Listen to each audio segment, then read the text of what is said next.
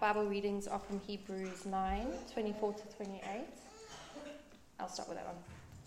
For Christ did not enter a sanctuary made with human hands that was only a copy of the true one. He entered heaven itself, now to appear for us in God's presence. Nor did he enter heaven to offer himself again and again, the way the high priest enters the most holy place, every year with blood that is not his own. Otherwise, Christ would have had to suffer many times since the creation of the world. But he has appeared once for all at the culmination of the ages to do away with sin by the sacrifice of himself. Just as people are destined to die once, and after that to face judgment, so Christ was sacrificed once, to take away the sins of many, and he will appear a second time, not to bear sin, but to bring salvation to those who are waiting for him. Second part is Hebrews 10:19-24. Therefore, brothers and sisters, since we have confidence to enter the most holy place by the blood of Jesus, by a new and living way, opened for us through the curtain that is, his body, and since we have a great priest over the house of God, let us draw near to God with a sincere heart and with the full assurance that faith brings, having our hearts sprinkled to cleanse us from a guilty conscience and having our bodies washed with pure water. Let us hold unswervingly to the hope we profess, for he who promised is faithful. And let us consider how we may spur one another on toward love and good deeds.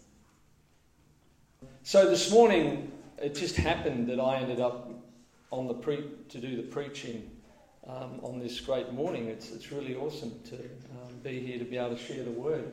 And I don't often feel this, but I really feel like there's something in this for, some very particular people that, hopefully as I share the word, the Spirit will speak to you about your own walk. If not, all of us, that would be great. Does anyone remember that song, Salvation Belongs to Our Lord? Yeah, a couple. It was one of those big, majestic, Salvation Belongs to Our God. Wasn't it? Yeah, look, Geraldine, they're getting goosebumps. I remember that. Pentecostals. I can remember, just wow, as a musician, just a great song. I mean, and we the redeemed shall be strong. The words in it are virtually straight out of Scripture.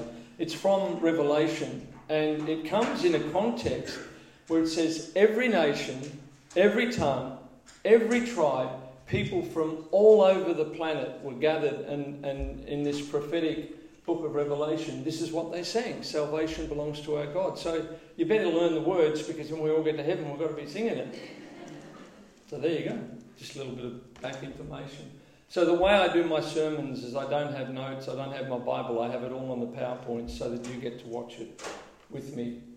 And I don't have to have my glasses to read the little text. So this is what we just read out. Let us hold fast the confession of our hope without wavering, for he who promised is faithful.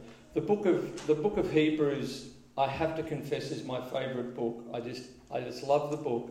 Everything about the whole Old Testament and how now in the New Testament we have, and the key word is a better promise.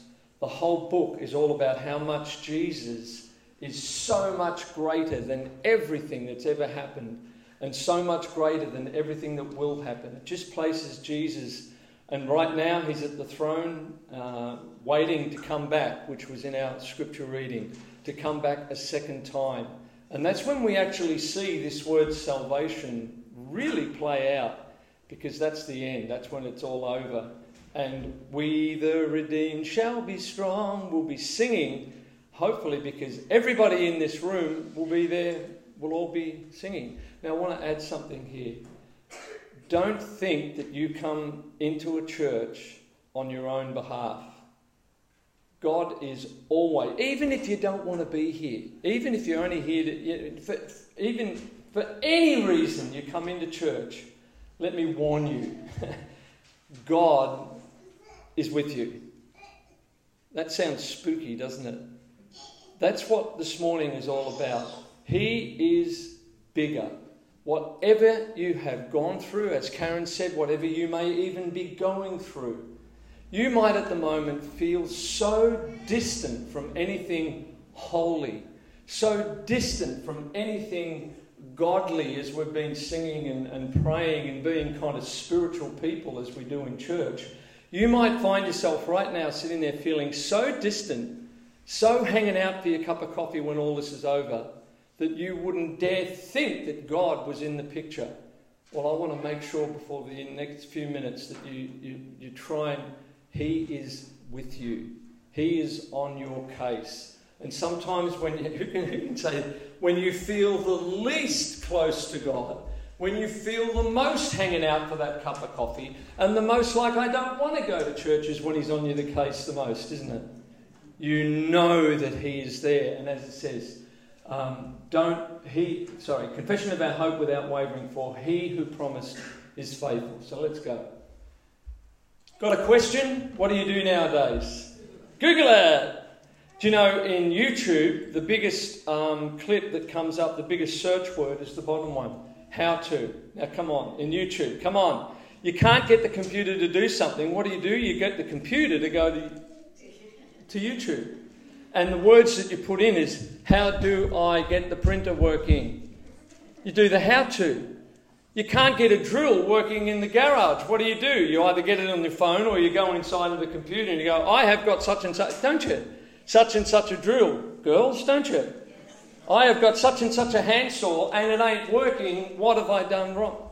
Google it or how to. I mean, we live in this great information world. Information is so easy to get. It's awesome. It's fantastic, in fact. Our scientific boundaries are exploding. Now, I have to explain this one. Is anyone a science geek? Ooh, Geraldine, confessions. A science geek. Anyone into space? Anyone? Did you? What? What has gone? Yeah, into space. Yeah. You go, I like my personal space.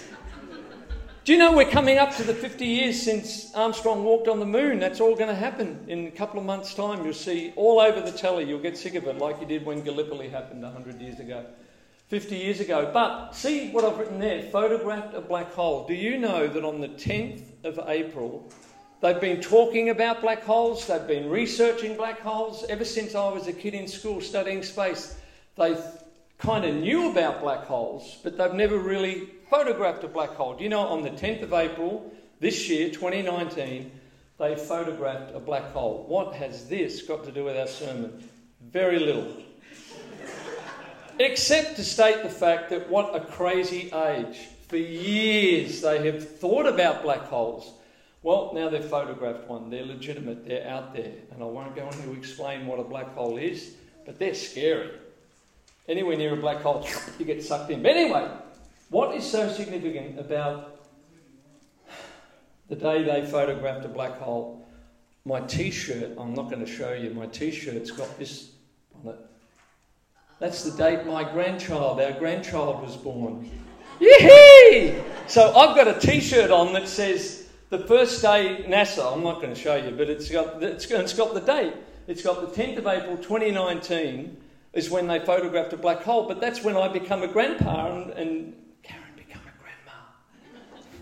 Isn't she beautiful? Yeah. She lives in Altona, so that's why we just can't help ourselves. We keep coming back. Okay, so I wanted to find out about sin and I wanted to find out about salvation. So what did I do? I Googled it.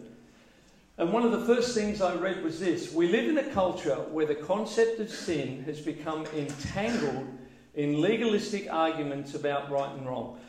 I reckon that's a really neat quote, and it was right up there and I've got the site there, All About God. Quite good.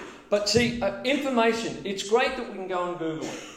It's awesome that we can go how to and get the answers. We're in the age of information. Isn't that fantastic? But we're also in an age where we question everything, where we ask all these questions that we never asked before. And of course, why? Because that's now how we live. We ask questions. We ask our computer a question. It answers it. And when it answers it, it's truth, isn't it? How to fix that printer. And more likely, when you follow the steps properly, it will work. So we're used to this ability now of going, I don't know about, therefore I will find out. Go to my phone. I mean, even in our phone in seconds. We can, you know what I mean? We can grab all this information.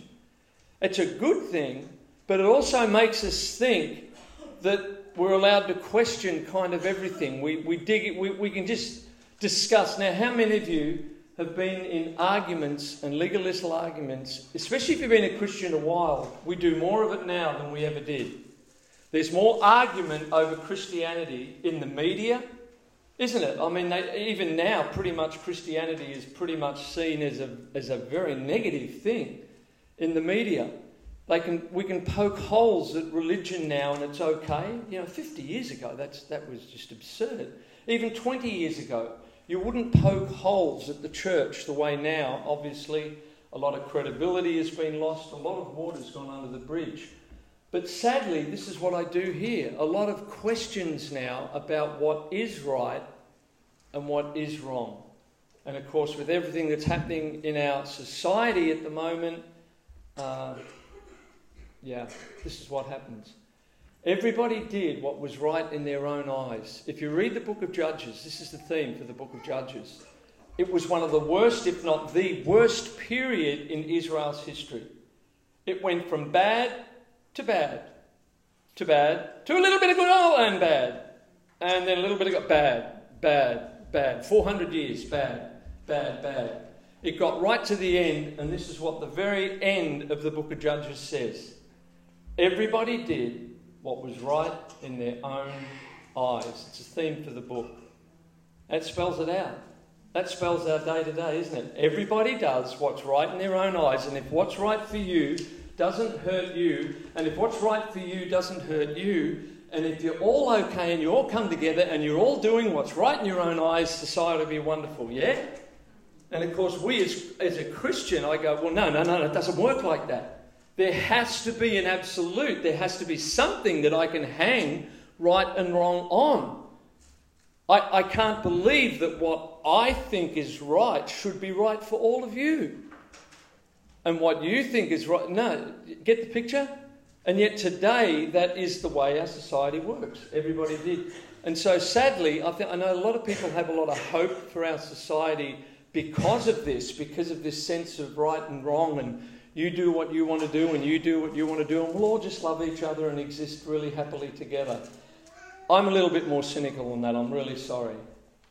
Thank God we are not saved according to the latest, smartest, loudest, most confident and impressive discussion about Jesus and Christ. Imagine if we Googled our salvation. If we listened to the media to find out about our salvation. Imagine if we went anywhere outside of God to look for our salvation. Once again, what saves you is fine for you. What saves you is fine. Oh, and what saves you is fine for you. It's all open to discussion. God is not open to discussion. Okay, we might even have our thoughts about the Bible, but let's get this right. If God is God, and I'll say that, if God is God, He's not up for discussion, is he? What makes God God is he is sovereign. He is unchangeable. Our eternal security is in his hands. And this is when I start nailing into my point. He is unchanging and consistent. The Bible clearly says that. No matter what you do today, you're not going to change God. He might interact with you and he might play around with you as God loves to do as we walk through our lives. But we are not going to change God, no matter how much we jump and shout and kick and scream. Thank goodness he is unchanging and consistent, but not cause and effect. And this is one of the things that is part of this whole way that we're sort of trained to think now. If someone does that, I do this. If this occurs, I respond this way. And it's pretty normal that we all go into a response mode when something happens. Stick with me. He doesn't do moods. And what I wanted to bring is this little picture. It probably has never happened in this room to any of us, so we're just thinking purely hypothetically. Imagine you have a child, and the ritual ever since your child's a little baby growing up is, and I'll use this because my mum used to do it, when your child is in bed, and you're just going in to turn the light off, and when they're really tiny, and whether you have prayed and whatever you've done, she used to give me a kiss on the forehead. Do any of you done that? You know, you can't help it, can you? With little kids, kiss on the forehead and then walk out, the light would go, the door would close. You know what I mean? It was the end of the day. That happened all the time. And most of you, I know, you get into the habit, don't you? You just do it. You grow up and you get older and older. And yet I know Mum used to continue to do it, you know, even when I was a little bit older than my mum used to do it. But what would happen, and of course it's never happened to us, when I hurt Mum, and I hurt her really bad. One of the, maybe the stupid thing that I did here, or, I mean, I've got a long list of them. The things that I did to hurt my mum. You and I know that that night she had to make a really hard decision. Am I going to walk in and do my ritual? And am I going to bow over my son who has hurt the hell out of me? And am I going to kiss him according to my little ritual? Get the picture? It's hard, isn't it, when you're in a mood, when that kid, when that person has hurt the hell out of you, when, you know what I mean, unfairly, and a child can only do this, can't they? Oh my goodness, Karen and I were talking about this on the way down, how your children, you know, you love them so, you know, in everything, and yet they can hurt you so quick and hurt you so deeply, can't they? What about a friend? Have you ever been betrayed by a friend? Have you ever been just simply hurt by a friend who just simply said the wrong thing at the wrong time, and man, they got up your nose? It was wrong. That was, what about this one? Unfair. What about when you're unfairly treated?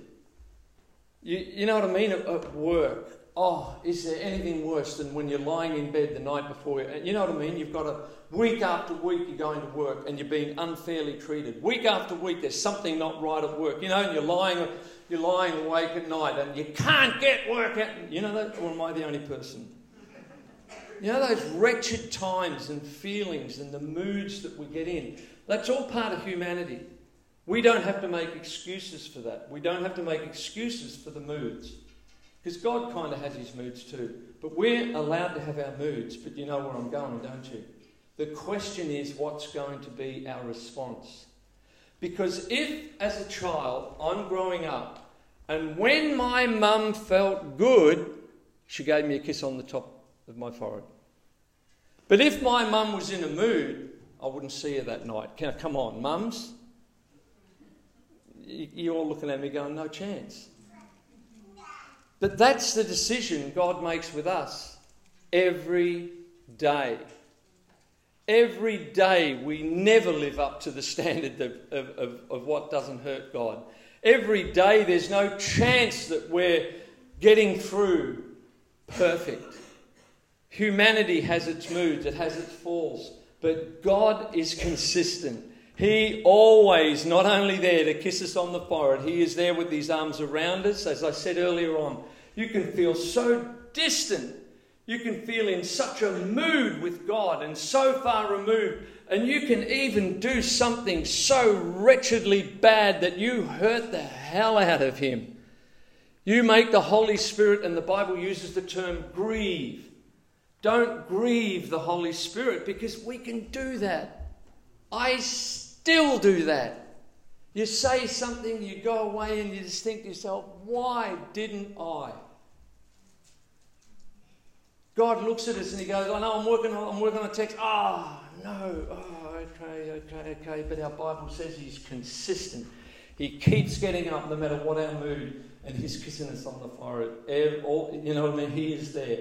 No matter what you, and this, I drive this home, no matter what you have done, no matter where you have been, even this week, even this morning, even yesterday, no matter what you have done, you can't affect his mood. He is unchanging. He does not listen to cause and effect. And I'll even go so far as to do a pretty radical statement. You have to work really hard to lose your salvation. God doesn't scare off easily. With this cause and effect society, and I hope none of you are in this place, but we can kind of feel like I did bad, therefore God's not with me until I repent. Have you ever heard of this kind of Christianity?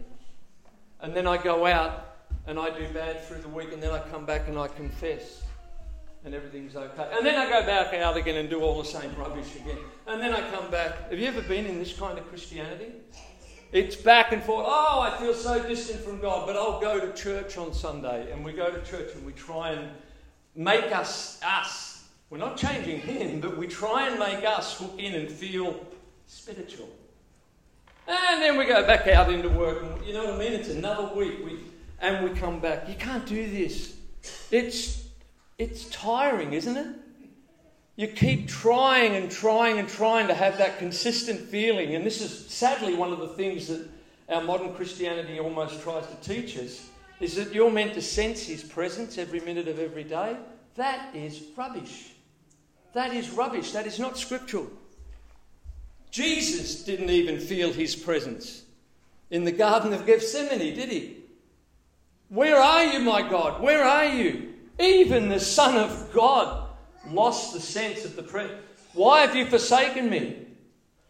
So if Jesus can have a time when He doesn't sense the beautiful, gorgeous, loving, warm kiss on the forehead presence of God, sadly, this is what Pentecostalism, it's one of the sad things that has been wrongly taken out of the concept of Pentecostalism, that yes, we're meant to have a time in the Holy Spirit, but sadly, there are a lot of people who tried to make out that that's what life's meant to be like.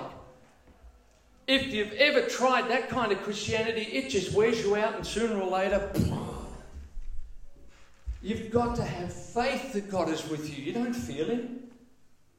I said it before and I'll say it again. Some of the times that He is the most with you and the most working through you and the most holding you is when you don't feel it. That's what faith is. I know He's there. Why? Because of my faith. And that's what the whole book of Hebrews. What's the next chapter from chapter 10? Chapter 11. Faith. The whole chapter on faith.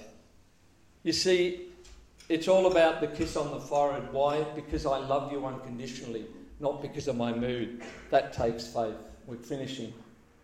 You have to work really hard to lose your salvation. And by that I mean it's almost impossible. I've seen people in church year after year after year, and I've seen them walk away and live have you seen this? A completely against God life. The way a lot of people would teach that is maybe they weren't really a Christian in the first place, who knows, but that's not our problem.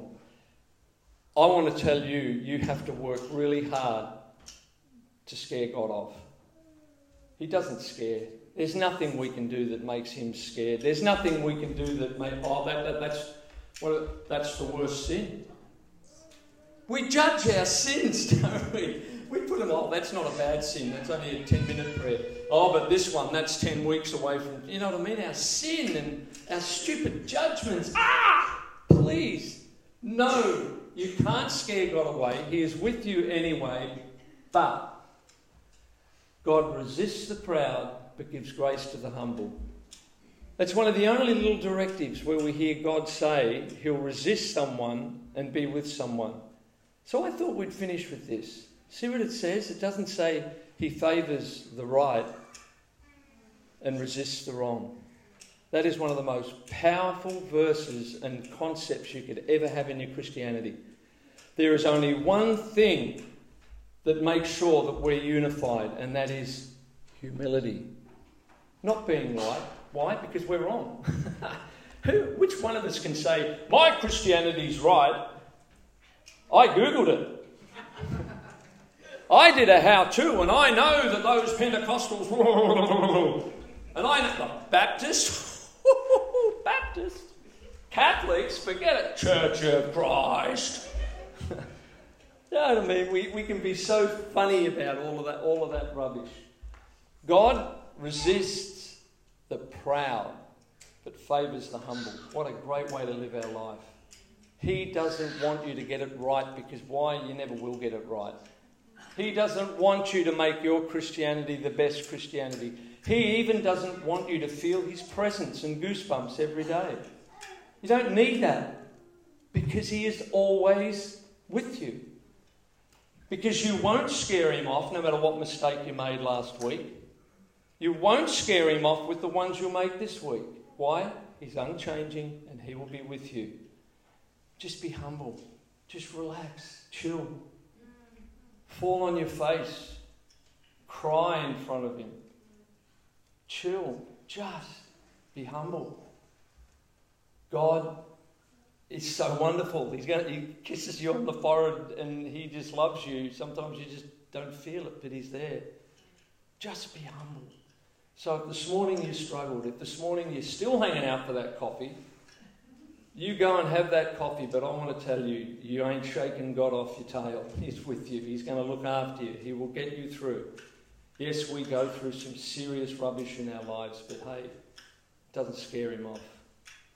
He's there. Amen? We're going to finish with singing that favourite song of mine, This Is Amazing Grace, because the words are just so perfect. This amazing grace that we can celebrate in him. Can we just pray as the musos come up? Father, I thank you for your word, and I thank you for the book of Hebrews that so clearly explains this in detail. How great you are, how sovereign, how unchanging, how wonderful you are, King of Kings. We worship you this morning. We bow before you in our worship, in our heart. Even as we sing this song, Lord, we humbly come before you and just ask you to guide us, ask you to continue to walk with us and help us to be sensitive to what you are doing in our life. Thank you, Lord. We love you. In Jesus' name, amen.